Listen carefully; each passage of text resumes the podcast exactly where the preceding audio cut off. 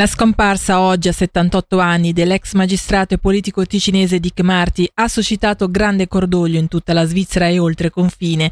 Come procuratore e consigliere di Stato, consigliere agli Stati e come parlamentare al Consiglio d'Europa si è instancabilmente battuto per una Svizzera aperta, per la dignità umana e per lo Stato di diritto, scrive il presidente della Confederazione Lambersè sui social.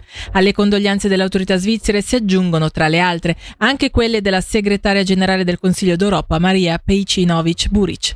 Per il PLR, con la sua scomparsa, Dick Marty lascia un vuoto incolmabile nel panorama politico e sociale ticinese e non solo. Sentiamo il presidente Alessandro Speziali.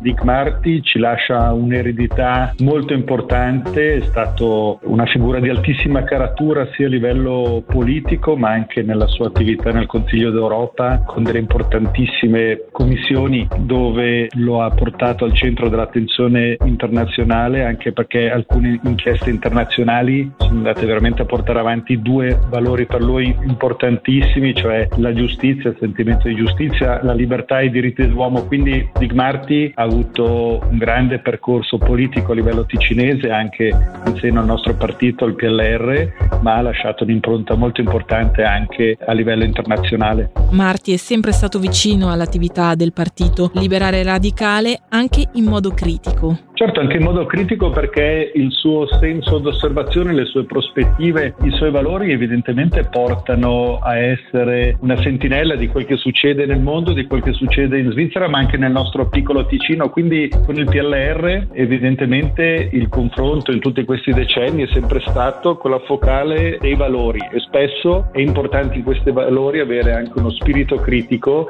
e questa è una delle tante doti di Dick Marty. Voltiamo a pagina. Marco Chiesa ha deciso che non si ricandiderà alla presidenza dell'Udc Svizzera il prossimo marzo. Nominato nel 2020, il senatore ticinese ritiene di aver raggiunto lo scopo della sua presidenza, far crescere il partito con una linea politica chiara su temi come l'immigrazione di massa e la politica dell'asilo. Il bilancio di Chiesa, al quale abbiamo chiesto chi vede come suo successore e se intende candidarsi a Lugano.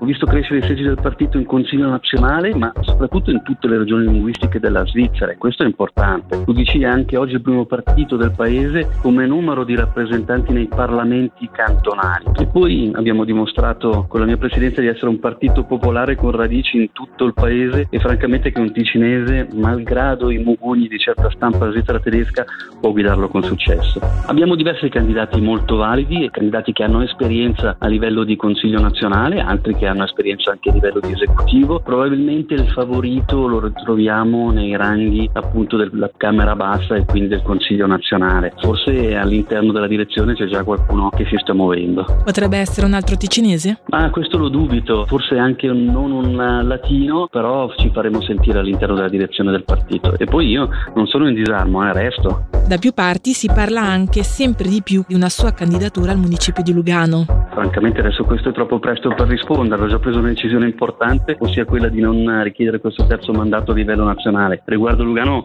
ci rifletterò durante le festività. Nel caso in cui si candidasse a Lugano, con Michele Foletti si troverebbe molto bene vista la lunga amicizia, ma chi farebbe il sindaco tra i due in questo caso? Ah, Michele Foletti ha dimostrato di essere un ottimo sindaco della città di Lugano, quindi io credo che meriti la rielezione. Guardi, non era facile riprendere l'eredità di quello che è stato uno straordinario sindaco come Marco Borratori.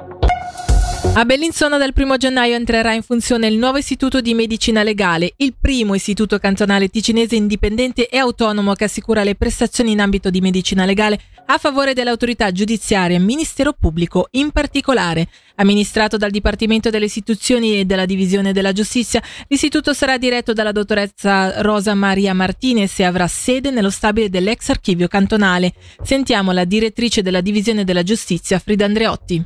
L'Istituto Cantonale Ticinese di Medicina Legale è un istituto appunto indipendente, autonomo, che riprende tutta una serie di competenze necessarie per la magistratura. Penso alle competenze in ambito di medicina legale, quindi il tema delle autopsie, delle visite sui viventi, allora quando ecco ad esempio ci sono delle lesioni o appunto anche delle morti violente. Ecco, un istituto perché? Un istituto è un tema di riconoscimento di un'attività che svolgiamo in Ticino eh, a livello svizzero e un tema anche di eh, creare qualcosa nel Canton Ticino che risponda alle esigenze della magistratura in particolare in questo caso. L'istituto rileverà i compiti dell'ufficio delle scienze forensi e li amplierà perché avrà anche altre mansioni. Corretto, ecco, l'ufficio riprende eh, l'attività medico-legale e dal primo di gennaio assumerà un mandato conferito dalla Segreteria di Stato della Migrazione per l'allestimento di perizie per l'accertamento dell'età per i richiedenti d'asilo presunti minorenni. È un'attività nuova che assumiamo dal mese di gennaio che fino ad ora era svolta da parte del Centro Universitario di Medicina Legale di Losanna.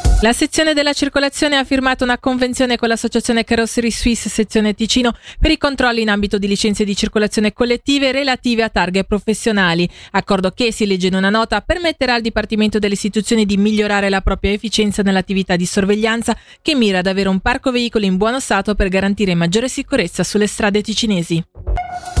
Lugano, in occasione dei festeggiamenti in centro del 31 dicembre, il lungolago verrà chiuso al traffico dalle 23.30 alle 3 del mattino da Piazza Castello fino alla rotonda dell'H.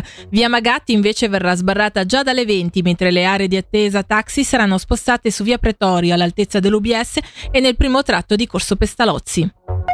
Infine lo sport con l'hockey. Il Pardubice stacca un biglietto per la semifinale di sabato della Coppa Spengler battendo 2-1 il Calpa Cuopio e posizionandosi così in cima alla classifica del gruppo Torriani, solo un punto davanti all'Ambripiotta. Bianco-Blu che domani alle 15.10 sfideranno il Frolunda ai quarti di finale.